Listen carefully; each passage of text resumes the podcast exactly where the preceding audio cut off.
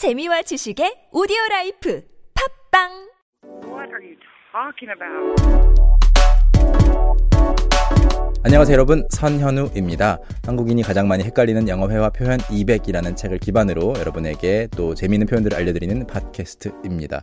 오늘은요 본격적인 첫 번째 레슨이 되겠는데 if 만약 뭐뭐 하면이라는 뜻의 if 그리고 또 마찬가지로 만약 뭐뭐 할 경우에를 뜻하는 in case if if In case.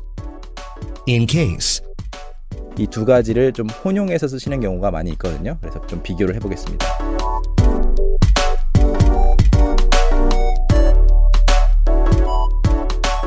첫 번째로 if는 여러분 다 아실 거예요. 만약이라고 그냥 외우셔도 되고 if 하면 뭐 만약 뭐뭐 하면 뒤에 따라오는 말들이 있겠죠. if you are ready 만약 네가 준비됐다면 let's go. You are not ready let's not go. 만약 준비가 안 됐다면 가지 말자. 이렇게도 할 수 있겠죠. 첫 번째로 책에 나오는 예문을 보시면요. 책 18페이지입니다. If you need help, I will be there. if you need help I will be there 만약 도움이 필요하면 내가 갈게. 라는 말이죠. I will be there. 그곳에 내가 있을게. 라는 말은 뭐, 사실, 어, 친구에게 지금 갈게 라고 말할 때도 I'll be there in a second. 금방 갈게 라고 말할 수도 있겠지만, I'll be there는 또, 어, 내가 응원해 줄게. 내가 마음에 뭐, 지지를 해 줄게. 라고 할 때, 내가 힘이 되어 줄게. 라고 할 때도 쓸 수 있는 말이죠. 아무튼, 도움이 필요한지, 필요하지 않은지 몰라요. 앞으로 시간이 좀 지나 봐야 알 수 있는데, 혹시 필요하면 말을 해 주면 앞으로 그렇게 해 줄게 라고 하는 그런 가정을 하는 표현이라면 in case는 좀 달라요. in case는 사실 만약에 라고 번역을 하는 것 자체가 틀리다고 볼 수도 있어요. 번역을 올바르게 하자면 교재 19페이지처럼 혹시 뭐뭐 할지도 모르니 라는 뜻이 됩니다. 그래서 if you need help, I will be there. if you need help I will be there 그러니까 만약 도움이 필요하면 갈게 또는 도와줄게 라는 말이라면 in case로 바꾸게 되면요. if 자리에 넣는 거죠. in case you need help, I will be there too. In case you need help, I will be there too. 이 말은 혹시 도움이 필요할지 안 필요할지 모르지만 필요할지도 모르니까 어차피 갈 거야. 네가 오지 말라고 해도 가 있을게 라는 그런 결론이 달라지는 거죠. 다시 한번 if you need help, I will be there는 도움이 필요한지 안 필요한지에 따라서 갈지 말지 50대 50이라면 in case you need help, I will be there 또는 I will be there too 나도 거기 가 있을게라는 말은 100% 간다는 이야기예요. 듣기에 따라서 상대방이 부담스럽게 생각할 수도 있겠고 아니면 어 든든하게 생각할 수도 있겠죠. 몇 가지 예문들이 책에 더 있습니다. 18페이지에 있는 응용해서 말해봅시다 코너.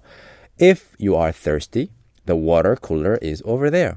if you are thirsty the water cooler is over there 만약 목이 마른지 안 마른지 모르지만 목이 마르다면 정수기가 저쪽에 있어요. If you know the answer, 답을 아는지 모르는지 모르지만 혹시 정답 아시면 raise your hand, 손 들어주세요. if you know the answer raise your hand 그리고 in case로 넘어가 보면요. In case you get thirsty, 지금 목이 마른지 안 마른지 그게 아니고 혹시 목이 마를까봐 I have brought some water. 이미 물을 가져온 거예요. In case you get thirsty, I have brought some water. 아시겠죠? in case에 그런 의미가 있습니다. 이미 어떤 조치를 취한 거 아니면 조치를 취하기로 결심을 해버린 거예요. 두 번째 예문으로 이런 게 나와 있죠. In case you don't know the answer, 답을 모를지도 모르니까 here's a hint. 이미 힌트를 상대방에게 물어보지도 않고 마음속으로 준비를 해놓은 거죠.